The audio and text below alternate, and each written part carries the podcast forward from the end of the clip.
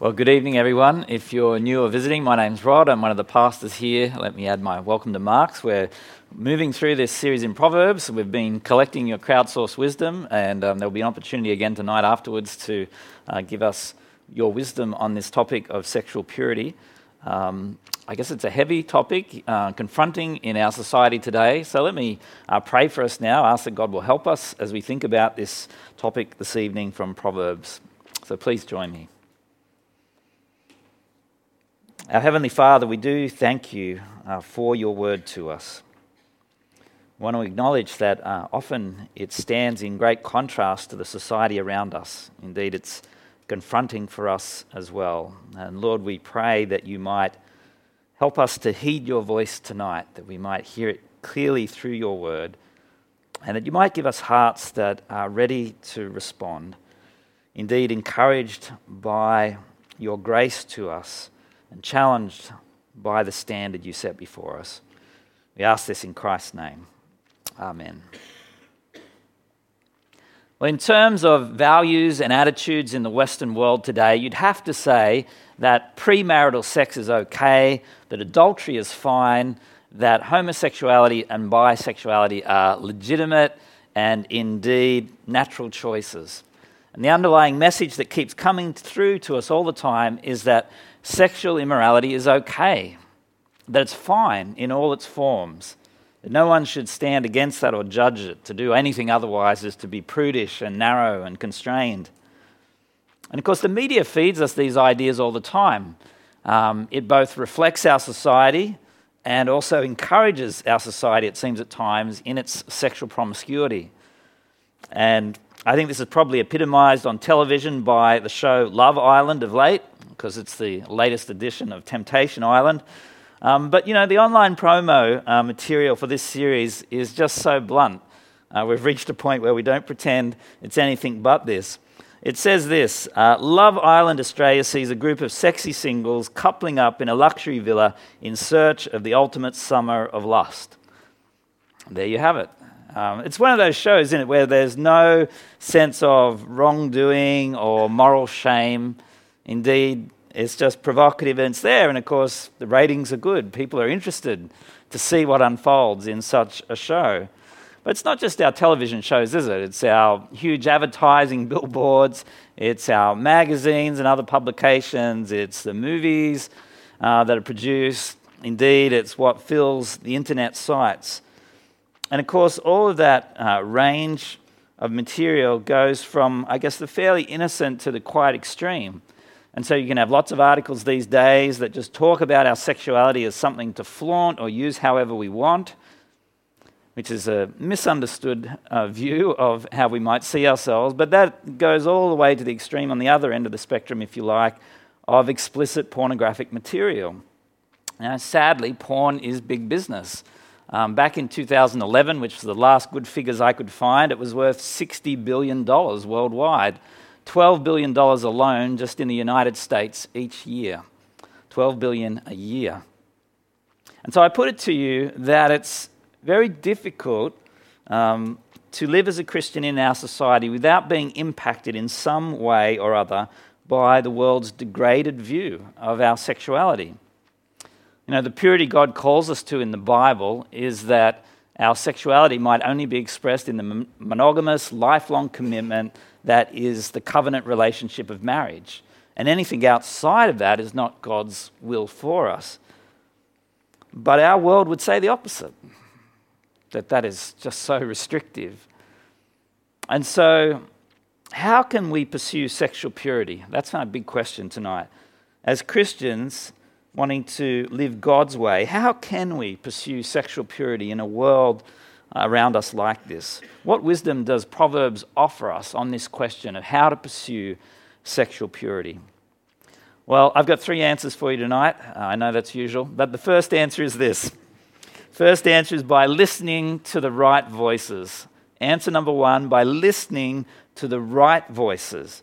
Have a, note, have a look again at what Solomon says uh, in Proverbs 5. Notice verses 3 and 7 and 8 and 11 to 14. They'll come up on the screen. For the lips of the adulterous woman drip honey, and her speech is smoother than oil. Verse 7 Now then, my sons, listen to me. Do not turn aside from what I say. Keep to a path far from her. Do not go near the door of her house. At the end of your life, you'll groan when your flesh and body are spent. You'll say, How I hated discipline, how my heart spurned correction. I would not obey my teachers or turn my ear to my instructors. And I was soon in serious trouble in the assembly of God's people. Proverbs 5, 6, and 7 deal with this topic, and you have these speeches where the father is speaking to his son or sons and giving him God's wisdom on this topic. And so in verses 1 and 2, the father calls his son to heed his wise words. But then immediately in verse 3, you see why he's so urgent about this call, because there are other words that are far more seductive. And so in verse 3, we're, interested, uh, we're introduced to the words of this adulterous woman. And notice, although she's clearly the wrong person for the son to listen to if he's to maintain sexual purity, her words will drip like honey. They will be smoother than oil. And the phrase drip honey is really speaking about eating from the honeycomb, um, the sweetness of this. And so there's so much promise here in these words that come. And then the uh, phrase smoother than oil is really a metaphor, sadly, in the Old Testament, usually for deceitful flattery. And so the words will be very flattering, but they may not necessarily be true. But all this adds up to a seductive charm, something that is drawing the son in or potentially will. And so the impact of listening to these wrong voices is then unfolded in what follows in verses 4 to 6. And although the temptation is presented sweetly, the resulting taste, we're told, is bitter, and indeed it actually leads to death. And so the competing voices are introduced in this passage. And when you get to verses 7 and 8, the Father's voice comes back in again. You notice that. He's urging his son to listen. There's this heeding of his voice that he doesn't want his son to miss. Do not turn aside from what I say, verse 7. And the first thing he says in verse 8, following that again, is a command to stay away, to be right away from those who are sexually impure. And then notice as the argument progresses that this theme of listening to the right voices returns. And so you get to verses 12 and 13. And what verses 12 and 13 are doing are imagining a future time down the track where the son has failed to listen to the wise words of his father, has given in to sexual temptation, and then he's reflecting on the decision he's made, and he's talking about He's condemning himself for his failure to listen. He's saying, You know, I wouldn't heed my wise instructors. I had no time for those who spoke to me. I was not interested. I turned aside. I hated discipline. My heart spurned their correction. I would not obey my teachers. And the result in verse 14 is rebuke from God's people. There's discipline from God's covenant community. Now, we're not actually told here what happens in verse 14. What does that rebuke look like? Um, but usually, uh, the elders or other leaders of a town or community would meet at the city gate. We've talked about this before. It was kind of a courtroom um, discussion, and some decision would be handed down over events that happened in the life of the community. And that's what's pictured here. It's a very legal setting in verse 14. So at least there'd be some public statement or rebuke of this man, and perhaps a in fact, an excommunication from the synagogue or some shunning within the community because of his actions. And so I guess we've moved here from the differing voices that people take in to perhaps consequences. But notice that theme of voices is still there because even if he's not heeded those who instructed him beforehand, he will now hear the voice of the community. They will speak into the situation and there'll be consequences for what unfolded, whether he wants to hear them or not.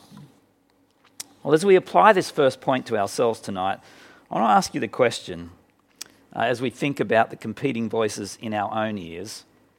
You know, are, are you giving airtime to voices in your life which are not helpful, which are drawing you away to lower your standard, to think that the world's immoral views are okay? You know, whether you're single or married here tonight, whatever your status, in seeking not to imitate society's sexual impurity, you've got to ask yourself the question you know, how do I stop the world's values permeating my mind? If I turn on the radio, they can do it. If I turn on the TV, if I'm looking at something on my computer or my phone, I'm constantly being bombarded with messaging, good or bad. And so I need to think about the voices that I'm hearing. You know, why, for example, can we so often justify watching movies where sexually immoral values are portrayed as okay? Uh, we do it so often because that kind of plot line is what fills nearly every movie that Hollywood makes.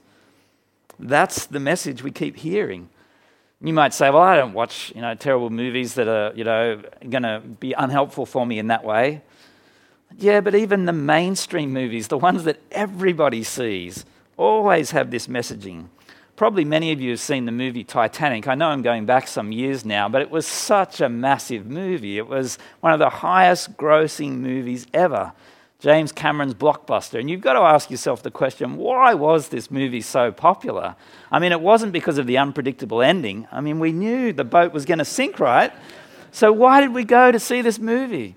Oh, because it promised an amazing love story. There was Leonardo DiCaprio, and the, he was everyone's flame apparently at the time. And then there was Kate Winslet, and you know, they were going to get together and it would be a wonderful love story. So we went to see it. Sure, it had great special effects, and there were other things. But I tell you what was amazing about this movie. It was amazing how it made an adulterous relationship look just right. So remember, Kate Winslet is actually already engaged in the movie. She's about to be married. And then she has this fling with Leonardo. And it's presented to us as all fine because, well, it's a quest for true love. And so it's only right that they got together and that she broke off what she'd promised to commit to in the marriage that was coming. Well, it wasn't a quest for true love, it was just lustful self satisfaction. Let's call it what it was.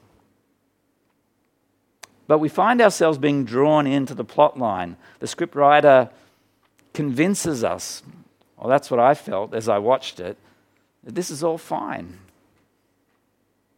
And that's what the presentation of impurity is like in our world over and over and over again. That's nothing. It's okay. You might say, look, uh, I'm, I'm a strong Christian. I'm not influenced by any of this messaging. If, if something's like that, I know it's wrong. I'm unaffected by such voices into my life. Well, I think we overestimate ourselves so often. I've said it before, I think, but I used to use that argument all the time to justify stuff in my teenage years, and I didn't believe it then. I certainly don't believe it now the longer I go in life, the less and less I believe that I can trust myself with whatever I might want to do, that I'm not affected by anything that I see or do or hear. What we've got to do is develop a healthy mistrust of ourselves. That's a much more uh, appropriate way to approach things. We've got to acknowledge that we're sinners who can easily fall into temptation, that we often end up watering down God's holy standards because of the influences around us.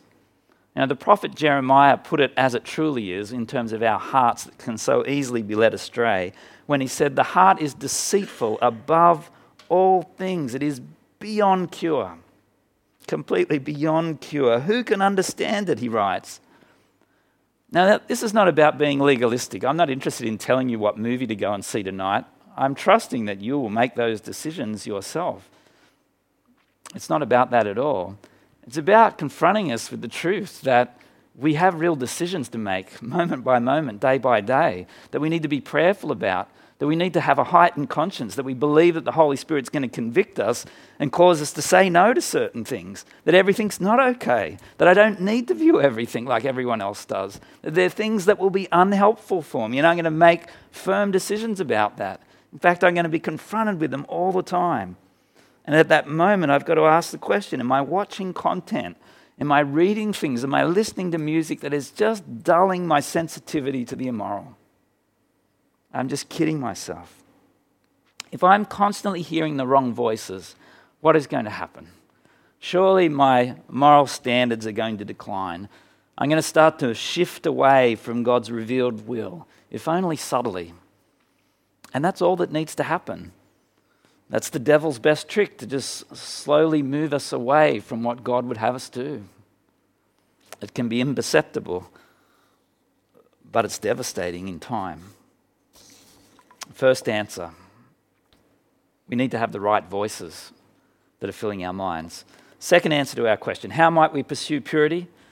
By fleeing temptation.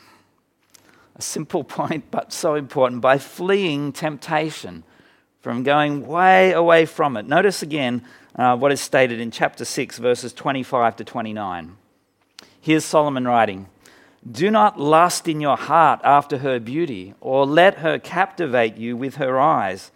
For a prostitute can be had for a loaf of bread, but another man's wife preys on your very life. Can a man scoop fire into his lap without his clothes being burned? Can a man walk on hot coals without his feet being scorched? So is he who sleeps with another man's wife. No one who touches her will go unpunished. Well, verse 25 is pretty, pretty blunt with us again, isn't it? The Father speaking to the Son once more, and he's saying, Do not lust. Do not lust for a woman that he is not married to. He's not to be captivated by her eyes and so tempted to lust after her beauty. And yes, the word beauty here is meaning as we'd understand it, the outward appearance. Her form, that is the root word in the Hebrew. And there's a parallelism going in the two lines of verse 25 here, which is suggesting to us that coveting begins by looking. Desires come into our heart through visual stimulation. Probably not a surprise, but worth saying because so often we think it doesn't affect us. And the warning assumes here that wrong desires will lead to sinful actions. So often they do. And notice that the problem for the son here is not in the end that he saw something, the problem is his heart. That's the issue in the end. The solution in the previous verse, verse 24, is to keep away from the temptation to not place himself in that path.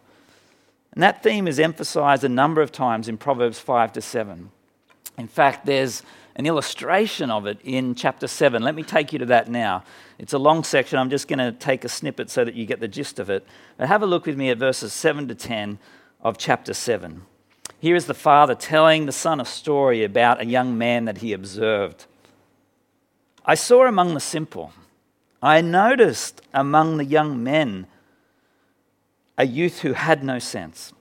He was going down the street near her corner, walking along in the direction of her house at twilight, as the day was fading, as the dark of night set in.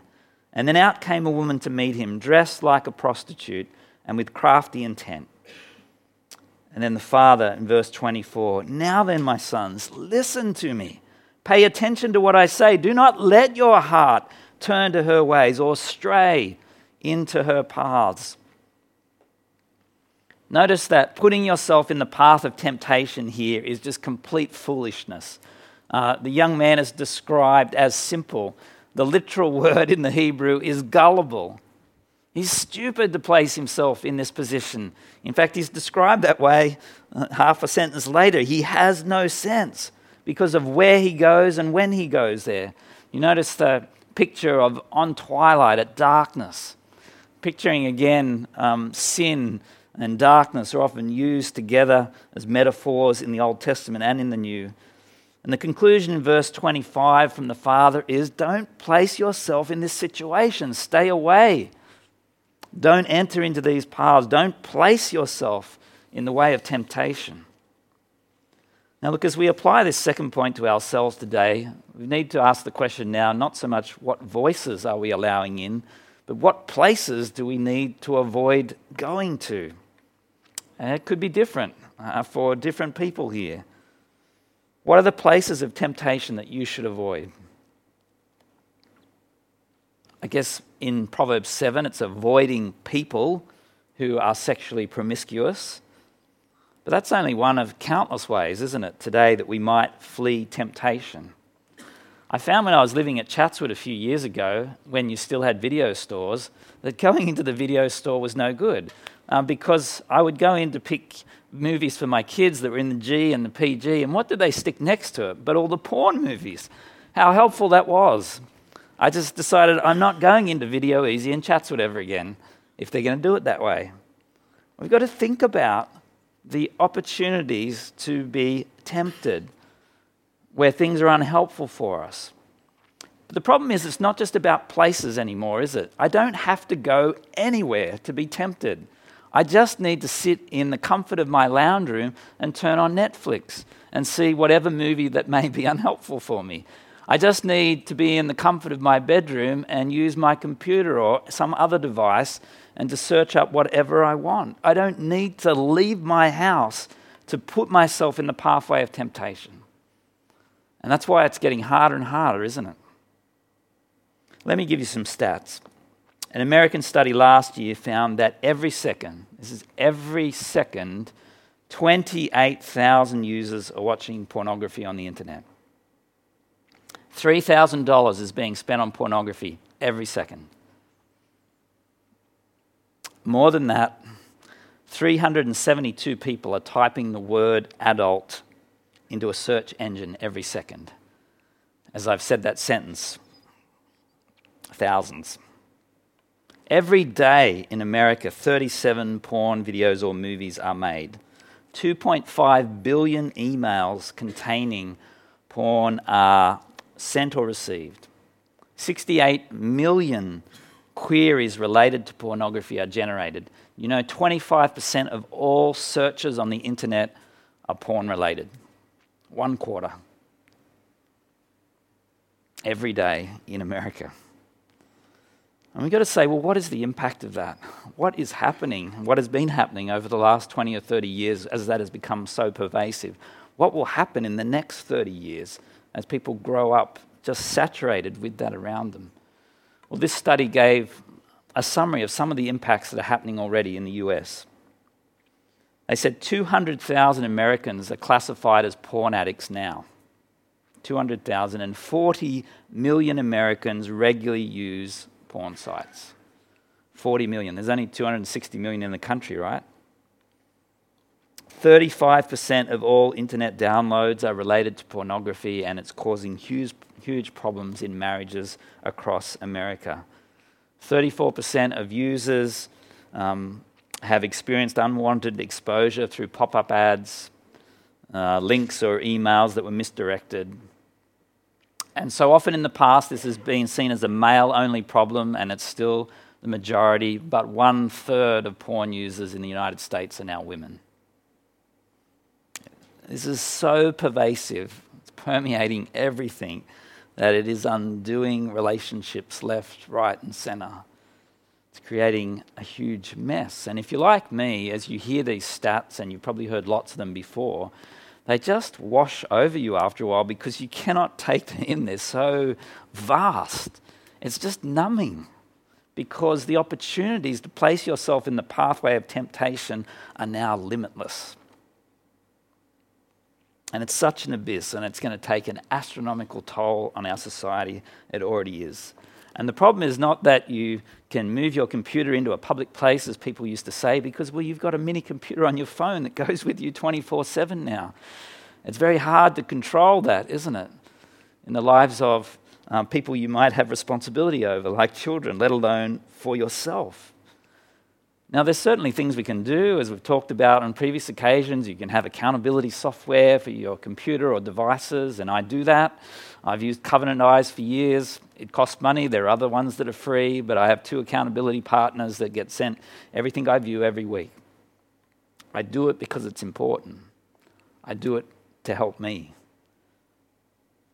And we need to be convinced that we have to flee these temptations. Our response, so often, even as Christians, is it's not a problem. Um, I can cope with anything. None of these things affect me. I won't be drawn into this stuff. And so I put no protections in place. I don't take the temptation seriously. But there's consequences. Have a look at the consequences even 3,000 years ago in Solomon's day. Let's return to verses 27 to 29 in chapter 6. Here's the consequences of placing yourself in the path of temptation, and they're great. We're given some memorable metaphors, aren't we?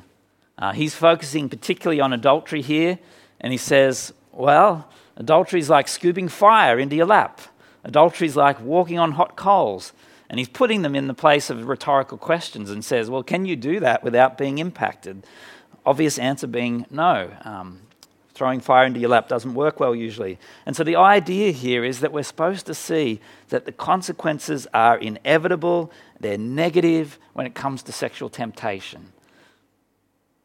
And Solomon even makes the point in this chapter, in chapter 6, that a thief can even make recompense. He might have stolen stuff out of your house and he could even be jailed for it or taken to court, but he could repay. You could have the money returned or the possessions returned, but you cannot repay adultery.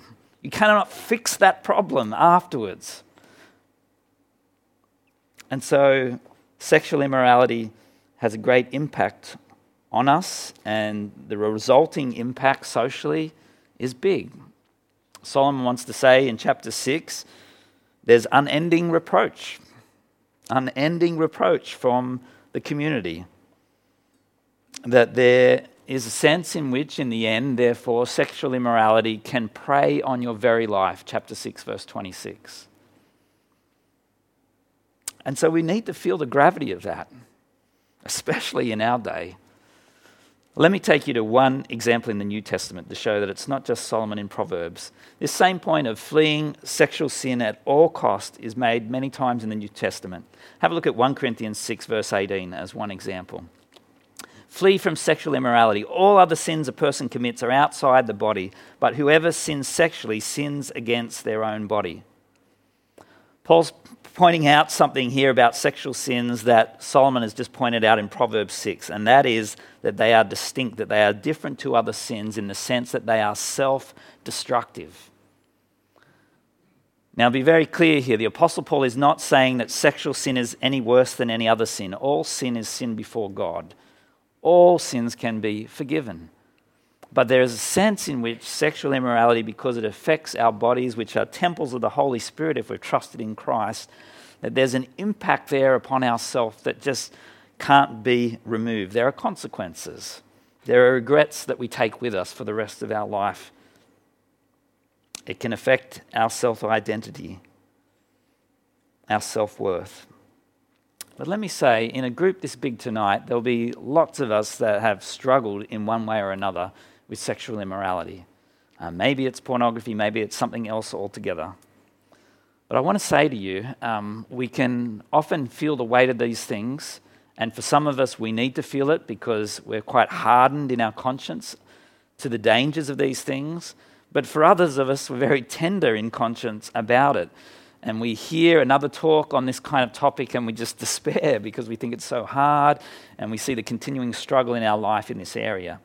Well, let me say to you tonight two things. One, God is gracious and compassionate. God can wipe the slate clean in every area of your life, including in this one. God longs for us to come before Him in true repentance, to deal with it so that He might forgive us. And let me encourage you to bring it into the light. So often, in the New Testament, the picture of sin is something that is hidden in the darkness, and we're encouraged to expose it and to bring it out, to talk with somebody else about it so that we might get real and actually address it and make progress. To definitely confess it before God and be honest with Him but to acknowledge that this is something that we can grow in, that God is in the work of transforming people, that He has granted you His Spirit if you've trusted in His Son, so that He might make you a new creation, that He might do something new in your life. You're not stuck in whatever rut you may have been in, He can have a new day for you. So let me encourage you that there is so much to be encouraged by about God's grace to us in this area. But secondly, let me say, that if this is an ongoing struggle for you, then please reach out to somebody, whether that's tonight or in this next week. Don't allow it to be something that you try and struggle along on your own with. It's one of those areas where we feel more shame than others. We feel it's like the hardest thing. We couldn't possibly talk about that with other people. But that's why the devil often gets a foothold and continues to have it. We need to create a culture, a sense of community where we'll talk about all things with each other, including this area. So please, let me encourage you to bring it to the light, to ask for God's help, to seek the support of brothers and sisters in Christ. It brings me to a third and final answer to this question. And we've been going there already. Uh, our third answer to the question of how to pursue sexual purity, and that is by responding to God's grace, by responding to God's grace. We've just spoken about that, but notice what is stated in Titus 2. Here's a wonderful passage to hang your hopes upon if you struggle in this area. Titus 2, verses 11 to 14. The Apostle Paul says, For the grace of God has appeared that offers salvation to all people. It teaches us to say no to ungodliness and worldly passions, to live self controlled, upright, and godly lives in this present age while we wait for the blessed hope, the appearing of the glory of our great God and Savior, Jesus Christ. Notice this, verse 14, who gave himself for us to redeem us from all wickedness and to purify for himself a people that are his very own, eager to do what is good. Notice the grace of God does two things here. It not only saves us, God's undeserved, unmerited kindness shown to us, that we receive his forgiveness, that our sin is dealt with at the cross and through Christ's resurrection. But more than that, God's grace then leads us in our growth in godliness, in our sanctification. Notice that we have the educating power of grace here. It teaches us how to live for God. And it does this in two ways negatively and positively. Notice negatively, it helps us to say no to ungodliness and to worldly passions. Positively, it tells us how we might live upright self controlled and godly lives. And the fact that we get these dual descriptions tells us that we can't just be thinking we've got to turn away from certain sins. We certainly need to do that, but positively, we've got a new life to live for God. We've got new passions that He's going to produce in our life that will reshape us. Now, instead of longing to f- give in to worldly passions, I desire to follow Jesus. I want to read his word. I want to hear God's voice into my life. I'm longing for the Holy Spirit to bring change. I'm pursuing God, not the things of this world. And so he's going to produce change as I seek to please my Savior. And a key way to do this in this passage, notice, is that great little phrase about self control. It's such an important thing to think about in this theme. It's a theme that's highlighted a number of times in the New Testament. Let me take you to one place in 1 Thessalonians chapter 4, verses 3 to 5. 1 Thessalonians 4, 3 to 5. The Apostle Paul says this It is God's will that you should be sanctified, that you should avoid sexual immorality, that each of you should learn to control your own body in a way that is holy and honorable, not in passionate lust like the pagans who do not know God. So, two great tips here from Paul. He's repeated our second point already in verse 3 there avoid sexual immorality. That is, flee temptation. Don't place yourself in the path. But also, verse 4 self control. That's so important, isn't it? Because we can say, look, I'm not going to place myself in places where I'm going to get tempted and be confronted with this, but we can still find ourselves in those moments where we didn't plan anything, but we're confronted with a situation that's difficult. And it's at that moment where I can't flee, perhaps, but I have to exercise self control. I used to find that a lot in our service stations because you'd go in to pay for your fuel and they'd lovely um, magazine covers put right next to you to try and tempt you. It would be Playboy and whatever else as you're paying for the fuel that you've just got from the service station. So I've got my eyes straight ahead on the cash register all the time so that I'm not seeing all this junk to my left. Thankfully, they're dying now. Everything's so on the internet, they don't need a magazine, do they? And they're pushing it out of Coles and Woolies, thank God. But we can find ourselves in places where we've got to exercise self control. And so the Paul tells us it's something we've got to work at. It doesn't come naturally to us. We have to learn it, did you notice there in verses 4 and 5? And so we apply ourselves and our thinking, our wisdom to these unhelpful situations that we find ourselves in. We've got to find a path to navigate them when we're in the middle of them. So let me offer a couple of quick suggestions, uh, some for guys, some for the girls, on this area of self control. Some simple points, but worth saying again.